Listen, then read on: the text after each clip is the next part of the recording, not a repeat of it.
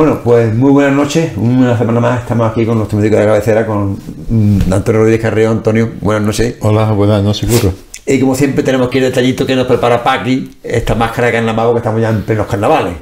Digo, Es detallista Paqui, ¿eh, sí, señora? sí, ¿eh? sí, en febrero es el el mes del carnaval y hay que celebrarlo porque Febrerillo loco. y además es importante, importante para la salud del carnaval, ¿eh? Eh, eh, Claro, que te puede. La risa, el desinhibirte, pues, eh, puede ser bueno para. tanto para alma como para cuerpo, ¿no? Era un mecanismo, bueno, y sigue siendo, creo yo, un mecanismo de liberación, ¿no?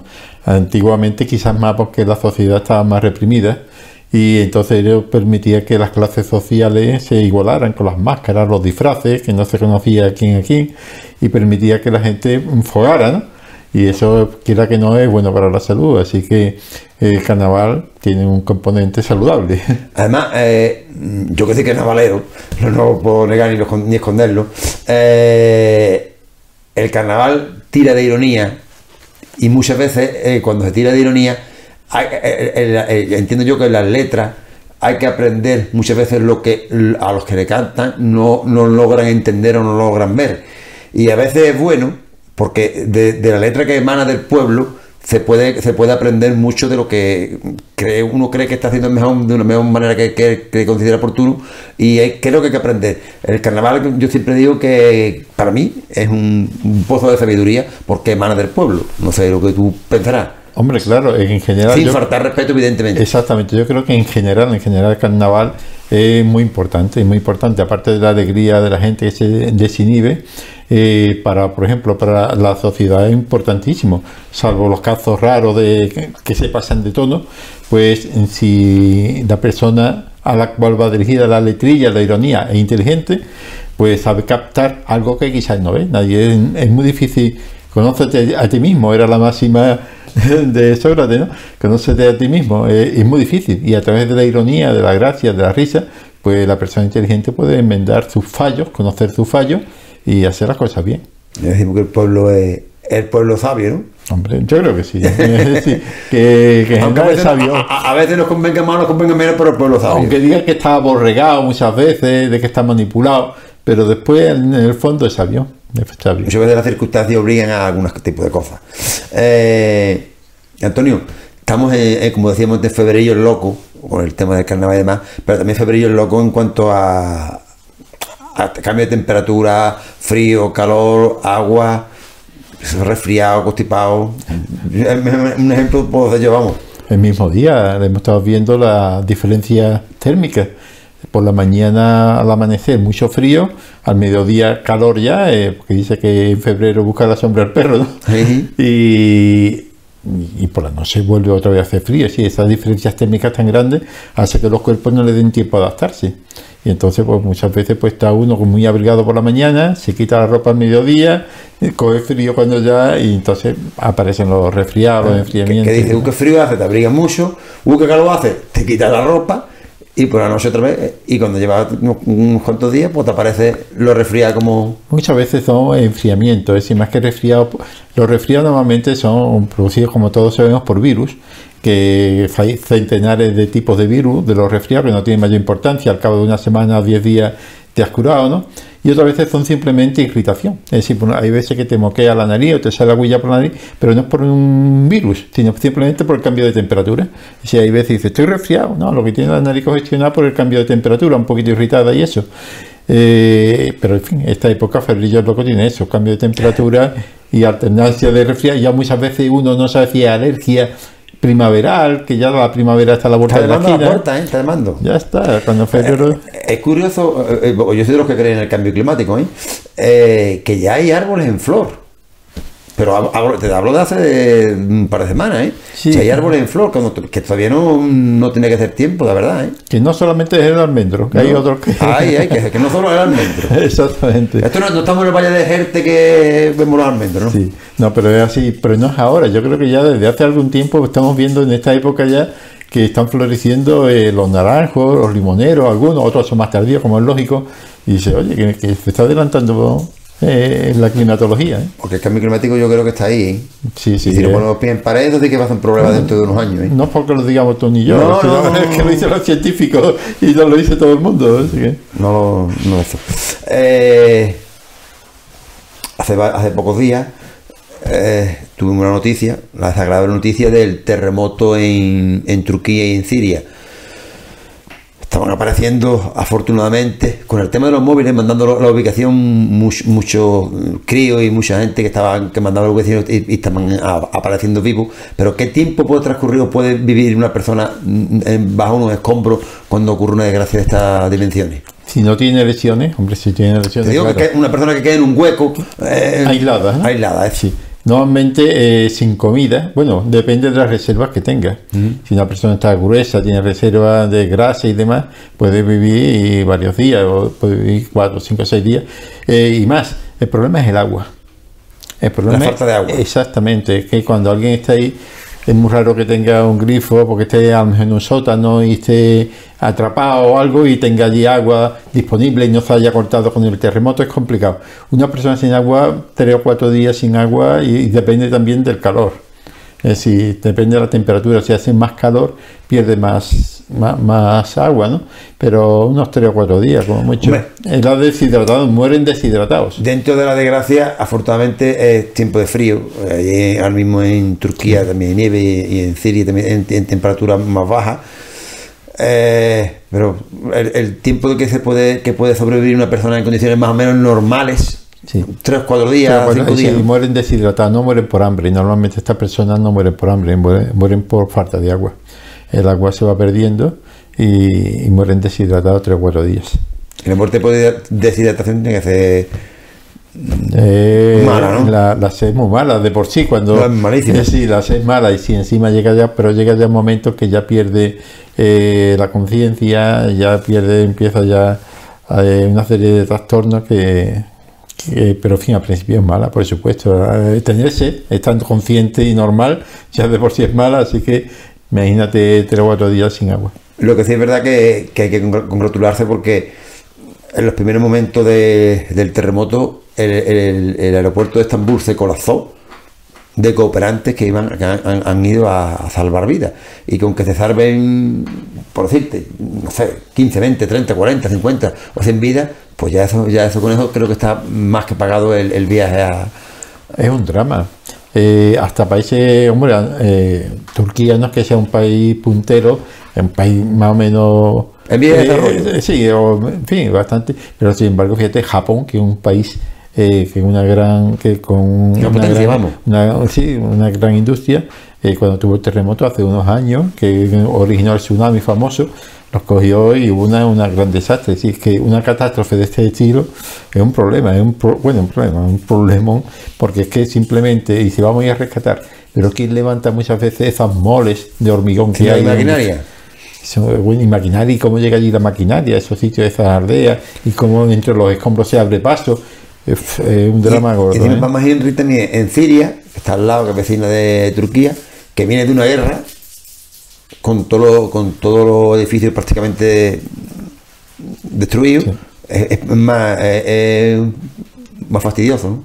Muchas veces nos hacemos, yo por lo menos, yo creo que todo el mundo hará, cuando vemos eh, eh, actualmente la guerra que hay en Ucrania, por lo que hubo, eh, en fin, en, en Afganistán, cuando llega un bombardeo, pues bueno, lo que hubo la guerra mundial, lo vemos continuamente en los documentales en la televisión, es como si fuera un terremoto. Cuando te cae un proyectil de eso y te viene un edificio abajo, a la hora, claro, no tiene la extensión de un terremoto que afecta a muchísimas viviendas, pero a la vivienda que le coge ahora mismo en Ucrania o en cualquier país en guerra, eso es como un terremoto, te viene todo encima y la gente queda atrapada. Claro. Y a la persona que queda atrapada o aplastada es como vivir hacia un terremoto. Es decir, que los terremotos, eh, bueno, un terremoto ocurre de Pascua Ramos, y así, estos catástrofes, es que ocurre todos los días cada vez que hay una bomba y a la persona que le coge. Es decir, que la guerra es eh, la peor desgracia que puede tener la humanidad. no, ¿eh? cada además que- premeditada es lo peor. Cada vez que tiene una, una bomba es un pequeño terremoto en un edificio.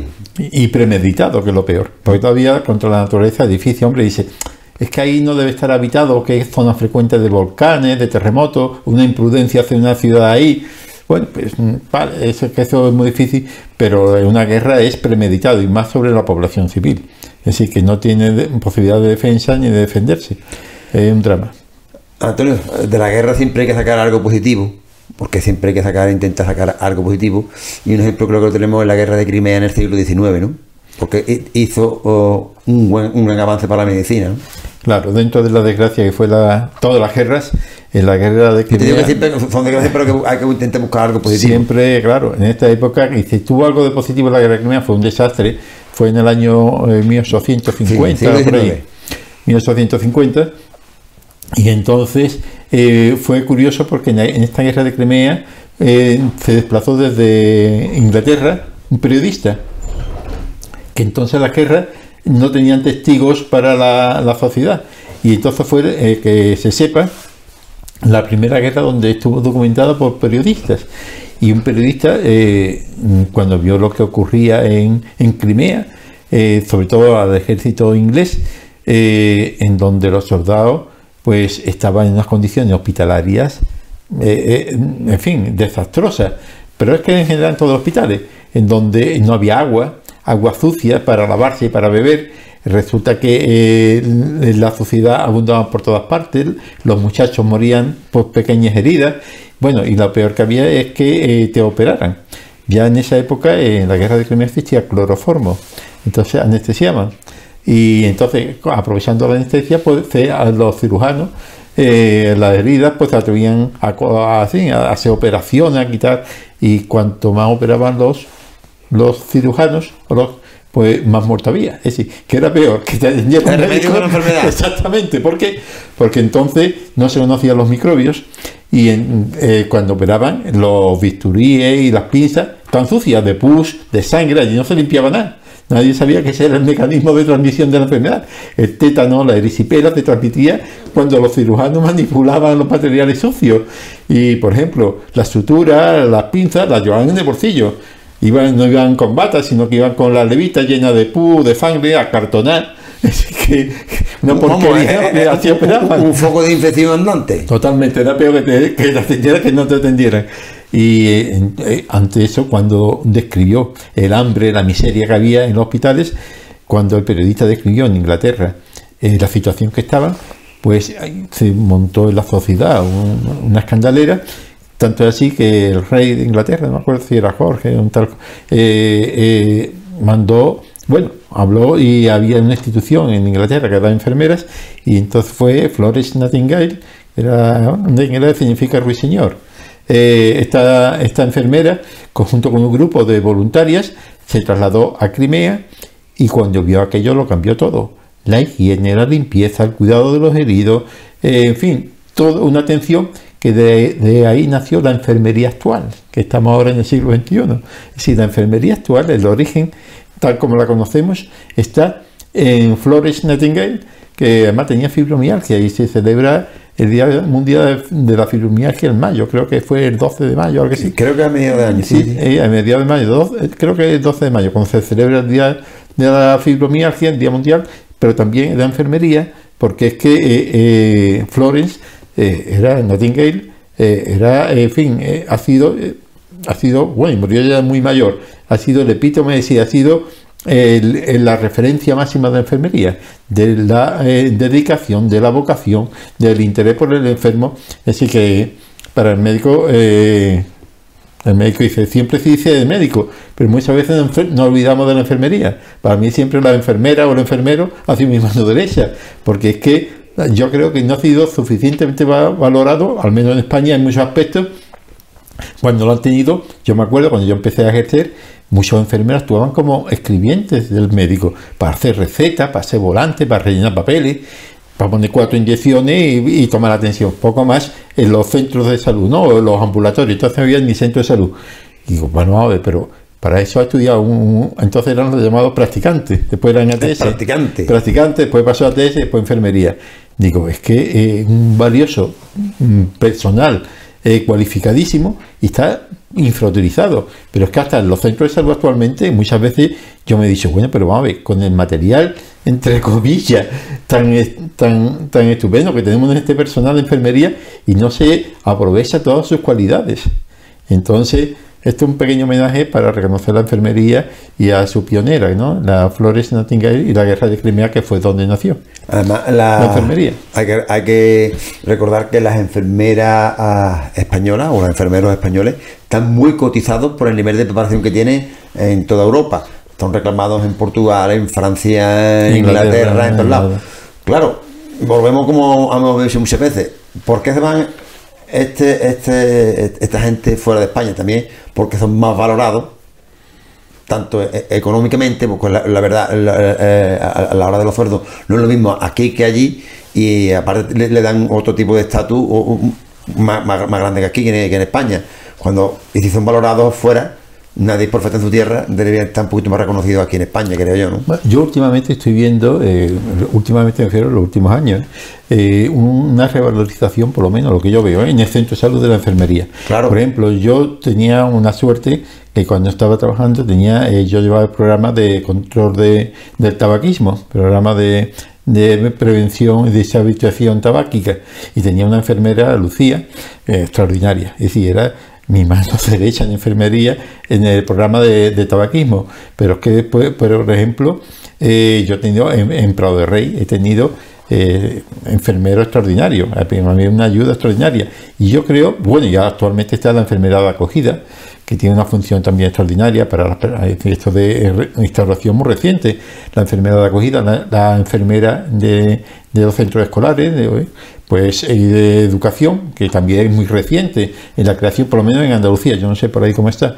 Entonces yo creo que ahora está habiendo un resurgimiento del valor de la enfermería, que falta hacía y que yo creo que, y además ahora han puesto también, por lo menos en Ubrique, creo que también ya se ha extendido el resto de la sierra y quizás algo que ya existía en otros lados, que es el médico de familia con su enfermera de referencia, su enfermero de referencia, haciendo los dos equipos. No que antes tenía un, enfermero, otro enfermero y nadie estaba compaginado en forma de equipo. Ahora estos son unos adelantos enormes que va a permitir una mejor calidad de la asistencia sanitaria en los centros de salud. Los hospitales son ya más específicos, son más especializados y tienen otra función. Estamos hablando de los centros de salud. Ah, pero como decía anteriormente, afortunadamente los enfermeros españoles están muy, muy preparados. Y preparados, bastante. Cambiamos de tercio, Antonio, y hemos, hablado antes de los resfriados, los constipados. Nos vamos con los más pequeñitos de la casa, con los niños. Mm, eh, ¿Cómo tratar la tos en los, más pequeños, los niños? La tos es un problema, es un problema para las mamás, la tos y los mocos. ¿Por qué? Porque es muy frecuente y porque los niños chiquititos, en cuanto empiecen a ir a la guardería al colegio, van a venir con tos y van a venir con moco. ¿Por qué? Porque la mayor parte de los son resfriados eh, o son contagios por virus, y virus hay centenares de virus respiratorios diferentes que ocasionan resfriado. Entonces, las madres, pues, antes los niños, cuando yo me acuerdo cuando era chico, era corriente ver a los niños con dos velas moco. Sobre todo, me, perdona que te, interrumpa, Antonio, pero uh, me viene a la memoria fotografía de posguerra de, de niños en el campo, como tú dices, con, con las velas de moco, y, recuerdo de haber visto esa, esa fotografía en algún, algún libro y era impactante porque decía, pues están pasando mal, ¿eh? No, y no, y es que era normal. Sí, pero, pero, normal, pero, pero, ver, a esos críos con tres o cuatro niños con, la, con esa de moco y, y, y, con poco acebo que tampoco había las posibilidades que hay ahora. Y su red ¿no? por todos lados. Ahí está. hasta que llegaba la madre o la abuela con un pañuelo de tela, ¡ra! y le quitaba la vela de moco o la hermanilla. Decir, que, que eso es lo que había. Y y la mayoría eran por resfriado. Es decir, lo que pasa es que la higiene también daba mucho que decir. Bueno, pues los mocos, ¿eh? los mocos no tienen mayor importancia, siempre que el niño no tenga fiebre y siempre que el niño esté jugando. Es lo único que dice, mi niño que está resfriado o que tose y tiene moco, si no tiene fiebre, el niño tiene ganas de jugar y hace una vida más o menos normal, son 10 días, en una semana dos semanas como mucho, eh, un resfriado y además lo ha cogido y lo va a seguir cogiendo, porque dice, es que se resfría continuamente, es que hay muchos tipos de virus, no tiene mayor importancia. Diferente es cuando el niño lleva más de 3 días con fiebre, o cuando el niño está lacio, o bueno, lacio o triste. Y eso es diferente, ya hay que llevarlo al centro de salud para que lo vea el médico que está haciendo pediatría pero si no lo único que tiene es tos. La tos es defensiva, permite arrojar fuera los microbios, permite arrojar fuera las secreciones, porque si no esa mucosidad que, que se queda ahí, si no tosiera, pues entonces va a producir eh, ahogo y lo va a producir otitis o neumonía o complicaciones. Evidentemente, claro, la tos es muy molesta y Asusta, asusta, pero que no debe asustar. Si no tiene fiebre, si el niño respira bien, el niño hace su juego su normal, eh, no tiene mayor trascendencia. Pues cambiamos de tercio. Antonio, eh, seguimos hablando de, de la, de la nariz. Eh, ¿Qué hacer eh, cuando sale una, hay hemorragia por la nariz? Lo que vulgarmente conocemos como una mosqueta, ¿no? Sí, la epístasis que se llama técnicamente, Sí. o mosqueta. Es decir, la hemorragia de nariz muchas veces, yo me acuerdo de pequeño, decía, echa la cabeza para atrás, para que, se- no te, para que no se te salga la sangre y te la traga. Y así te, te sirve el nutriente. Es peor, ¿no? Sí, es peor porque es que entonces se forman coágulos, muchas veces la sangre sabemos que se forman cuajarones y te puede atorar. Claro. Venir aquí te puede atragantar. Entonces lo correcto es echarse hacia adelante y con los dos deditos apretarse respirar por la boca durante 5 minutos. Normalmente siempre se va a cortar.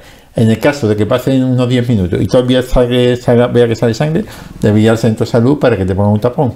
No ponérselo uno mismo porque puede dañar o el tapón deben ponerse siempre en el centro de salud. Y si un poquito de algodón con agua oxigenada, le ponía antiguamente, ¿Quién nos lo ha puesto, Antonio? ya, no, te pone, hombre, si te vas a manchar, te pone aquí un pañuelillo, pero lo suyo es apretarse. Simplemente apretando la vena, eh, pues se produce eh, la desaparición durante unos 5 minutos y respira por la nariz y agachar la cabeza para no tragarte la sangre. Si es muy repetidas veces la que te sale la sangre, te guía al médico y dice, mire usted, yo que frecuentemente me sale mosqueta, a veces tiene un problema de algún vaso sanguíneo que, que se rompe y hay que quemarlo, o tiene algún problema de coagulación, eh, pero normalmente ya digo, apretando y agachando la cabeza es suficientemente el tratamiento. Ahí tenemos un, un- un remedio rápido y eficaz y, y es eficaz. Eh, Antonio, ya casi tenemos el tiempo cumplido, pero no me gustaría acabar el programa sin hacer otra preguntita, eh, otra consulta a nuestro médico de cabecera. Eh, este, este, mm, este mal que padece tantísima gente, que son las hemorroides, ¿por qué se producen? Las hemorroides son simplemente varices. No, la almorrana, vaya. Sí, almorranas. Las hemorroides o almorranas son como las varices, dilataciones de las venas. Cuando vemos una variz en alguna persona, hombre o mujer, vemos que tiene las venas, unos tolondrones, son las venas que se dilatan. Eso cuando ocurre en el ano, en el canal, pues entonces se llama hemorroide. Y eso es debido a que aumenta la presión, aumenta la presión ahí en esa zona, entonces la sangre no puede circular bien por las venas porque el tubo está aplastado. ¿Cómo? En el embarazo. En el embarazo aprieta sobre el intestino y no Claro. deja pasar la sangre. La obesidad. Personas obesas, igual. Personas que usan faja muy apretada, aumenta la presión aquí y eso. También hay circunstancias como eh, el no tomar fibra. Alimentos con poca fibra, es decir, con pocos vegetales, pues entonces la, comida eh, no tiene eh, el masaje que le da la pena para que salga sangre, entonces la sangre se acumula y son propensas. La falta de ejercicio, sedentarismo, es otra de las causas porque la sangre no circula a suficiente velocidad y entonces se atranca y, se, y ya se forma ahí un estancamiento y se dilata la vena. Esas son las principales causas y el remedio ya lo sabemos. Hacer ejercicio, tomar fibra y evitar, hombre, el embarazo no se puede evitar Claro. eh, la presión, pero la obesidad, evitar la obesidad, que son las circunstancias que normalmente, y después el tratamiento, pues ya lo sabemos. Eh, el tratamiento muchas veces con esto se quita, pero si ya aparece hemorragia, muchas veces con un dedo, un, un guante y un poquito de vaselina o algo, apretar la- las venitas que sobresalen en el ano, ¿eh? o por dentro, para vaciarlas. Y muchas veces con eso, y otras veces hay que ir al médico, ya que no No, mande son casos más graves, que, también tiene operación y demás. Porque hay veces que hay crisis hemorroidales que se atranca la vena y ya no corre, se te inflama y ya entonces tienes que ir al cirujano. La verdad que es bastante doloroso y Una situación que- incómoda cuando incómoda. menos. Cuando- incómoda cuando menos. Bueno, Antonio, pues como decíamos anteriormente, el tiempo es oro en televisión y se nos ha acabado el programa por hoy. Pues. Esperemos venir la semana que viene, ¿no? Como siempre ha sido un placer y ya nos veremos la próxima semana. Pues nada, lo dicho, hasta la semana que viene y muy buenas noches.